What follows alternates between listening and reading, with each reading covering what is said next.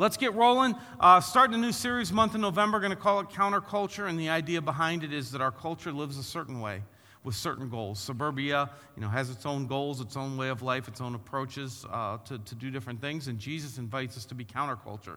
He invites us to a different way of life, and we're going to be looking at some of the implications of that this month. and today I want to talk about Jesus. I'm calling it singular focus, but Jesus essentially says, um, you know, and, and the rest of Scripture say, if we can make Jesus our central focus in life, then He will give us peace like the culture doesn't know. Culture does its own thing and has its own results. Jesus brings us peace. And let me start off talking about Troy Aikman. I talked about this a few years ago, like five, six years ago. I told this story, and my boys every now and then will bring it up. Like it's something that just kind of had some teeth to it, and I think it's just one of the uh, one of the best examples I know of for this concept. So Troy Aikman, um, Super Bowl quarterback, Hall of Fame, Dallas Cowboys, mid 90s. I hate the Cowboys, uh, just so you know. Uh, most of my NFL experience is more about hating other teams than, you know, cheering for my own. Um, anyway, Browns fans are left with few options for joy except for rooting against other teams.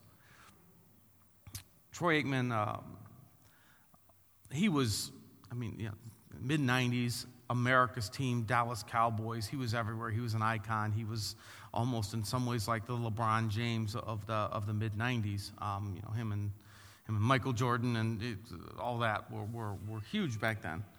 And um, uh, he won his first Super Bowl, and it said that that he. Um, the rest of his team's out tearing up the town, celebrating this incredible accomplishment. Super Bowl is about as big of a trophy as you're going to get, right, in, in, in all the sports world. And he's the quarterback of the Super Bowl champions, and his team's out tearing up the town. He's up in his hotel room having a borderline panic attack with a drink in his hand, asking himself, What now? Like he achieved the thing, and now what? It wasn't all that that he thought it would be. And so, so there's this there's this quote. This is this is from the um, this is from the New York Times. I'll never forget when I was 12. This is, this is Troy Aikman. I'll never forget when I was 12 years old. The quarterback said, I, I couldn't wait until the day I was 16 and could drive a car. I thought that'd be the end of life's problems. I mean, you can drive. What is there left? And then I turned 16 and realized there were still problems. Well, I kind of said the same thing after my first Super Bowl. You think once you win it, all your problems are solved professionally. But I've won two now, and it hasn't solved a thing. Not a thing. Not a thing. Troy Aikman achieved everything that any little boy wants, right? And going to be great. Going to win a Super Bowl. Going to be the quarterback for the Dallas Cowboys, be rich, famous, well, you know. And he got it. And then he said it didn't solve a thing, not a thing. Now, contrast that. I'm going to invite you to um, uh, reach in front of the, the, the chair in front of you. You'll see the rack in front of you, and there's a Bible there, and I would love for you to follow along with me. Maybe um, bring the lights up a little bit. And um, this is just something like this is. Uh, this is how I really prefer to teach, is just with a Bible in everybody's hand and just kind of walk through. Um, uh, this is, I'm going to start on, on page 1181. Um, I'm just going to refer to this real quick. This is, this is the Apostle Paul, it's Philippians. It's on page 1181. It's, it's, you look for the big number four, that's the chapter, and then the little number 11. We're going to start halfway through, through verse 11. And, and I want you to contrast Paul. This is thousands of years ago. And um, contrast Paul with, with Troy Aikman, Super Bowl Hall of Fame, millionaire, all the luxuries of, of you know, 1996 compared to what Paul had. And Paul says this halfway through verse 11. He says, I have learned to be content whatever the circumstances. Wouldn't that be great? Like, would you rather be a billionaire who is the best at your field or be completely content with your life now as it is. Like you kind of got to wrestle with that up front. Would I rather have total contentment right now or be a billionaire and the best at my field? Just, just food for thought. But Paul says, I've learned to be content, whatever the circumstance. I'm completely content. I know what it is to be in need, and I know what it is to have plenty. I've learned the secret of being content in any and every situation. Whether well fed or hungry, whether living in plenty or in want, I can do all this through Him who gives me strength. I can do all this. Now, this, this verse is often used by athletes, um, and it's one of those perfect verses for, like, you know, a bumper sticker. I can do all things through I can do all this through, through him who gives me strength. And that's, that's good to apply it to anything, but it was meant to be so much more than just like having a better three point percentage. Um, he's talking about real life want versus having everything. And he says the secret to contentment keeping God the central pursuit of your life. Everything else is not going to bring contentment, peace, fulfillment, joy. It'll all be momentary and fleeting. Contentment in all things, all circumstances, comes through keeping Jesus central. That's Paul's approach. So you have a Super Bowl champion who says, It didn't do a thing. Not a single thing. And then you have Paul, and we'll talk about this more in a little bit, but Paul, his, his summary statement is I know the secret to being content, and it comes to learning to do all things through and with Jesus as centered. Let me, while you got your Bible in hand, turn to page 967. And we're going to walk through this moment at the beginning of Jesus' ministry. And remember, and this is so important to, like, the, this is like the, the, I want everybody to be familiar with the Bible. That's like, goal, one, of my, one of my biggest goals in life is to just help people become familiar with the scriptures because for me, they, they, they're, such a, they're such a source of getting through this world. And remember that one of the problems that we have as modern Americans is we like for things to come in bullet points. Like just give me the that's one like like Philippians uh, 4:13 I can do all things through Christ. Like that's that's a perfect little bullet point and we love that and that's good. That's but a lot of the scriptures come to us in the form of, of, of, of accounts uh, of what we're observing somebody live. And it doesn't usually say, and so think this, this, this, this, this. Instead, we're encouraged, like we might observe somebody in real life. We watch what they do, we mine it for what does this mean? What is this saying about humans? What is this saying about God? Okay, so that's what we're going to do with this, and I'm going to, I'm to walk you through it here. I'm going to start in verse 1. Big number 4, that's the chapter, verse 1. Then Jesus was led by the Spirit into the wilderness to be tempted by the devil. Now, know that this is the beginning of Jesus' ministry. And it says he was led by the Spirit, led by God, into the wilderness to be tempted by the devil. And after fasting 40 days and 40 nights, he was hungry. So, first of all, um, one of the things that God wants Jesus to do at the very beginning is to go be tempted, just like we're all tempted. And this is obviously done so that, so that Jesus can know what it's like to be human and so that we can see how Jesus battles temptation. And what we're going to see here is Satan is going to tempt Jesus with three of, greats, uh, of life's great uh, distractions. You could say with three Super Bowls, with three ways that we often as humans get caught up and distracted from God. Now, Jesus, knowing he's being tempted, what does Jesus intuitively do? He's going to be tempted, and so he intuitively starts to fast. That's a huge lesson right there. Like we're observing Jesus' behavior, and he, he, he knows he's being led into the wilderness for this massive temptation at the beginning of his ministry. And the first thing he does to get his senses straight is he fasts. Now, um, in my experience, and in reading, you know, church history and things like that, there are two things you can do. Two things in life bring fast spiritual growth. Everything else is slow. One is pain, two is fasting. Those are two things that bring about quick spiritual growth pain and fasting. I don't like either of them. Like they're both pretty miserable.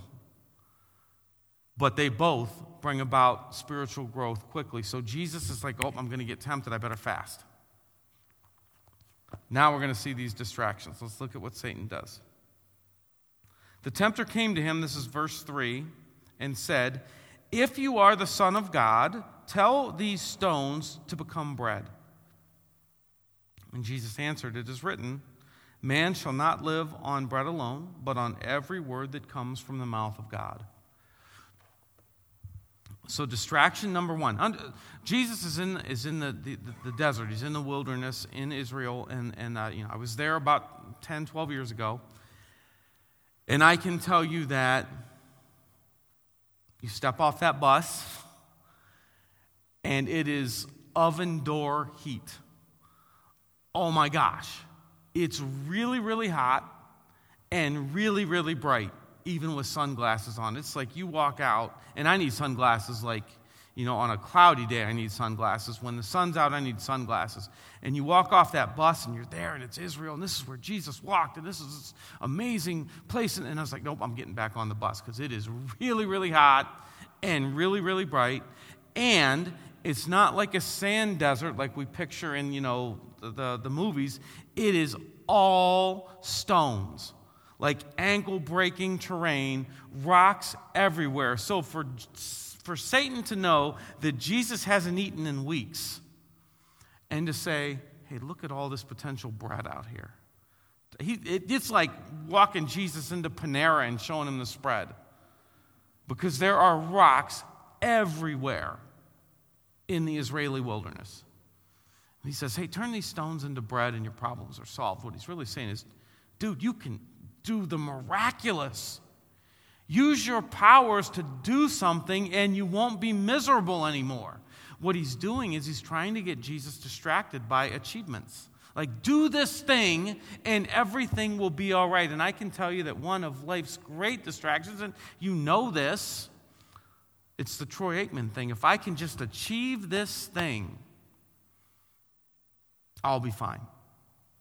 I will gain contentment by achieving this thing. Now, how many of you like, like this is your, yep, I go to achievements. I, I, think I'm going to achieve my way out of it. If I can just do this and this and this, if I can just do the most of this, or if I can be the best of this, or if I can achieve this goal, then like it's about achievement. Because for a lot of us, we resort to achievement to try to find meaning and peace and purpose in life. If I can just achieve that milestone.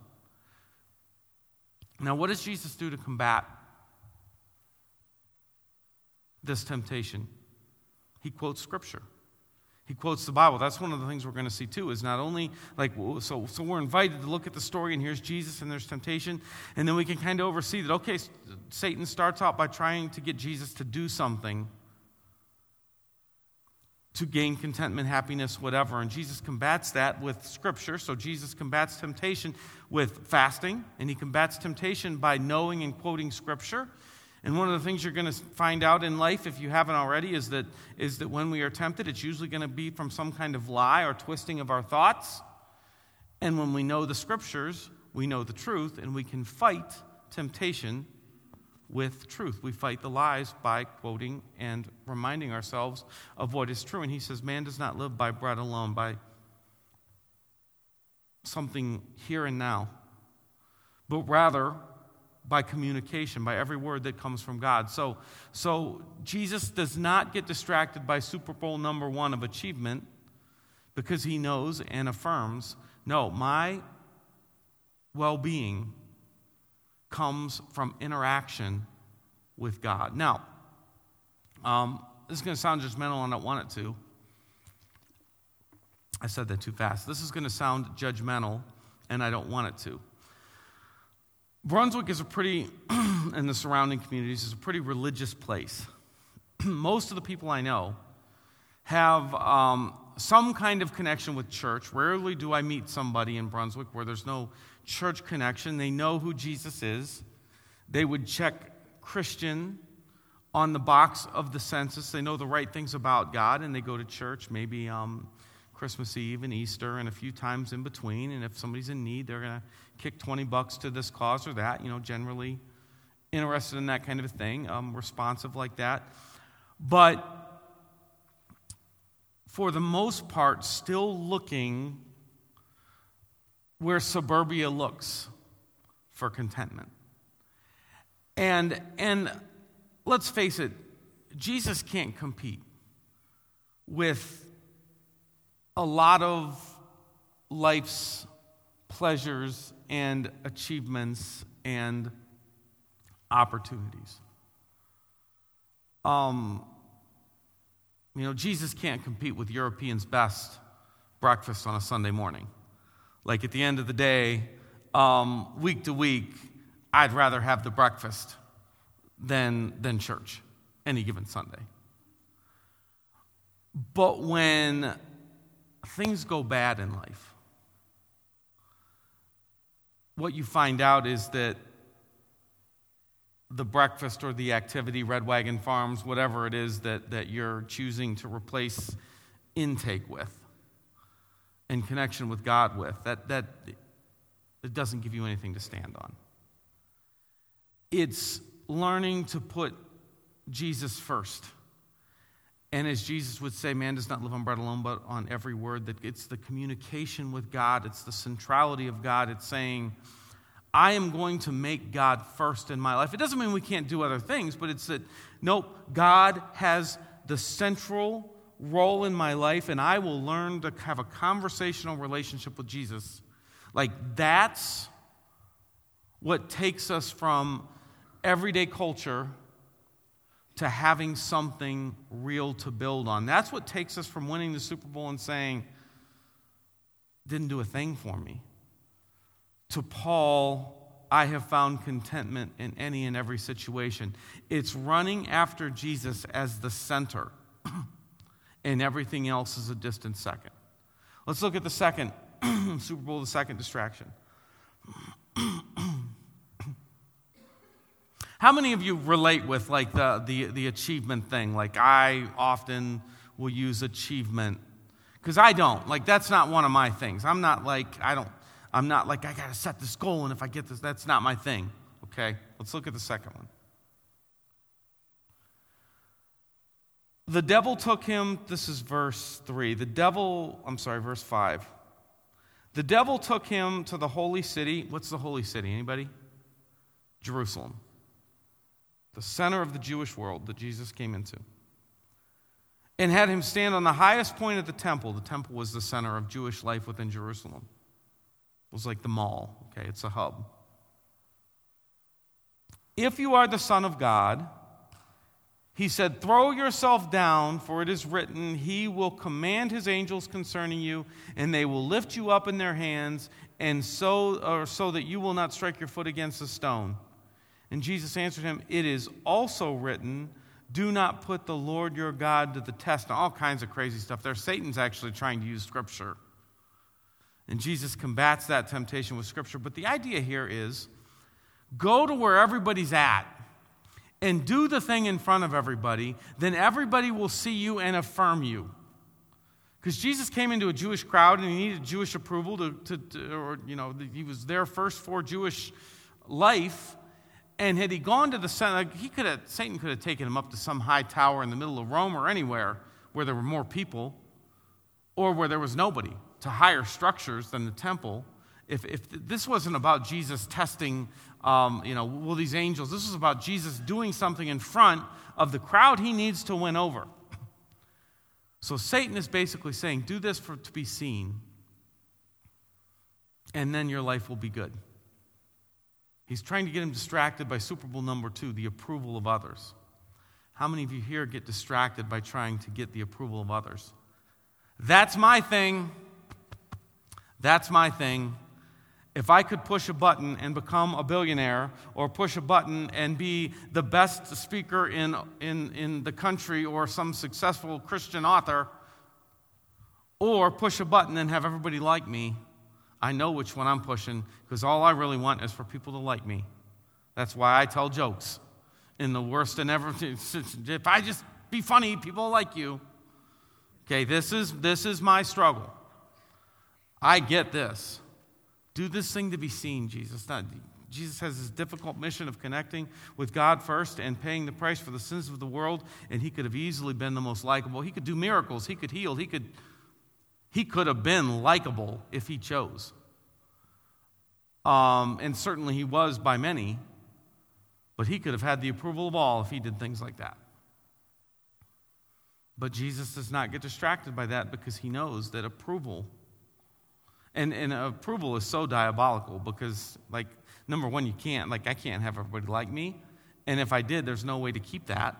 Talk about a hamster wheel, trying to get people to like you and, and to keep it that way. Any other approval?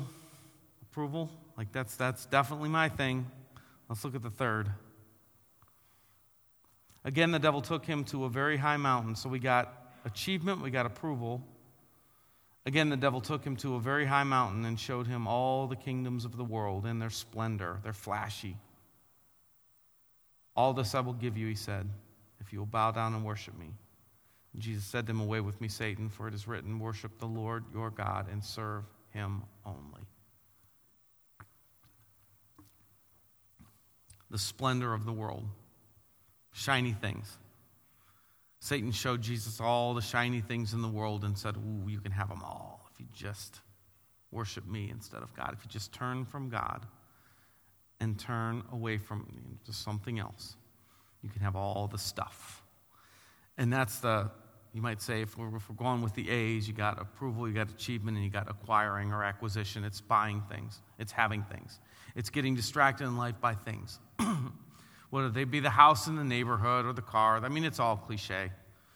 Um, the new Apple product, the, the, the, the, the, the 401k, the, you know, the financial position, or we, whatever it is, the tangible, shiny things of the earth that we go after. Satan tried to distract Jesus with that. And, and you know, when I went, so, so here's a scripture, this, this strange story which you could, you could just do the American thing, and okay, that's a story about Jesus. But if you really mine it like it was intended, it's the story about the great distractions of life.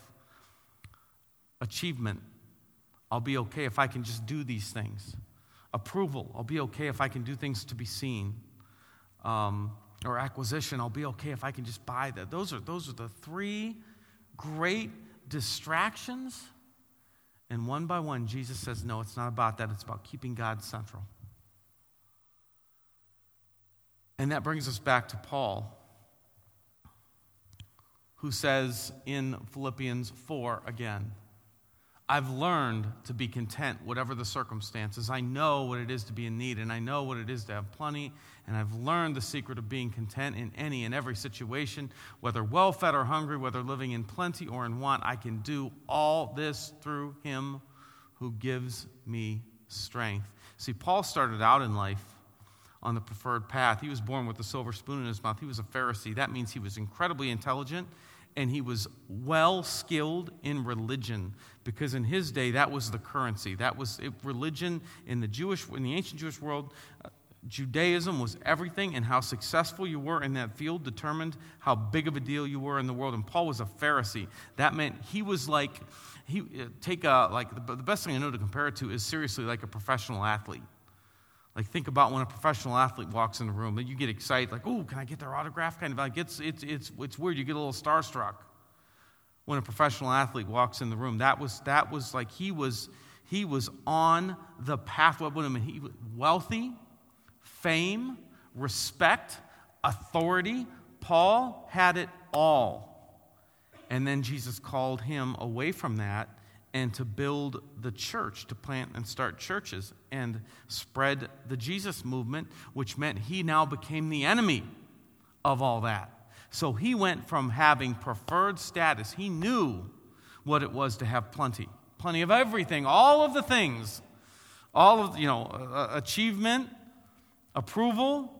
He had it all. Stuff, he had it all. Wealth, and he walked away with it. And you read Second Corinthians, I mean, he got beatings and shipwrecked and bitten by a snake, like wild animals are attacking him, and like he lost it all. He had it all, he lost it all. He said, I've been there, I've been there. And I can tell you that I know the secret of being content. And it's not those things, it is a central focus around Jesus. Now, I've seen this. In Ecuador, got to spend some time with, with some people in true third world poverty, where it's like they don't have food. They're not going there to get some. They're not waiting for the check to come in. They, they could go for days or weeks without food, and you're waiting for disease to strike. Like they truly had nothing. And yet, when they talked about Jesus, it was as though they were wealthy without a care in the world. Their eyes beamed with joy. Their voices quivered with happiness as they prayed. It was like nothing I I mean that was that the joy in nothingness where all they had was Jesus in contrast with so many people I know, including me, I mean, I have, I have everything. And I'm an anxious mess half the time, probably three quarters of the time. And it ain't going the other way. It gets like, I'd like to say, oh, it's getting better. Um, but when they couldn't be distracted by any of those things because it's just, they're just not going to, they don't have a pathway there was so much hope and peace and contentment and fulfillment in those little shacks. Um, let, me, let me do one more thing. Let me, let me talk real quick. Um, if you're looking for a habit, like how can we, how can we get there? How can we um, work toward. First of all, it's just kind of acknowledging, okay, you know what, I'm running after these other things. Uh, be aware, like you know, you're looking at your life. At what are my distractions? What are my distractions? And and and, and be aware of those. And, and maybe you need to just make that first commitment. Okay, you know what, I am going to find out what it means to live in community with Jesus and to make Him first and stop looking other places. I'm going to make spiritual growth a priority in my life like it's never been. Like that might be one thing that you, um, but the but the but the practice, the the habit, the, the, thing to be aware of. I think one of the great enemies, just just um, um, real practical, is comparison. Because when we start comparing ourselves to others, it brings out the need to achieve. It brings out the need for approval. It brings out the need to buy things to keep up and to medicate buy things to medicate, whatever. But, but that's one of those things uh, that I found in my own life comparison. Comparison will kind of bring out the desire to find those distractions that keep us from Jesus. So, so and I'll, I'll just be real. Okay, this is, this is for me, uh, I am very guilty of comparison.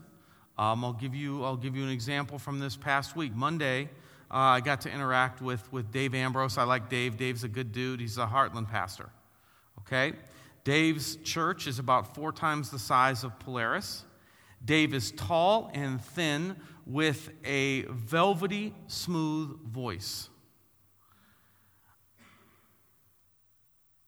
I can't stand the man. No, I'm kidding. I, I, I like Dave, but it is impossible for, like, I hear his voice and I find my, because I, I hate my voice. Open your Bible.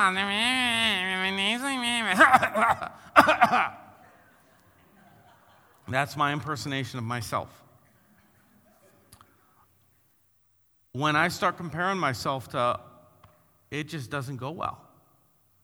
And I don't think it goes well for anybody. And yet, the temptation for almost everyone to compare ourselves um, is pretty strong.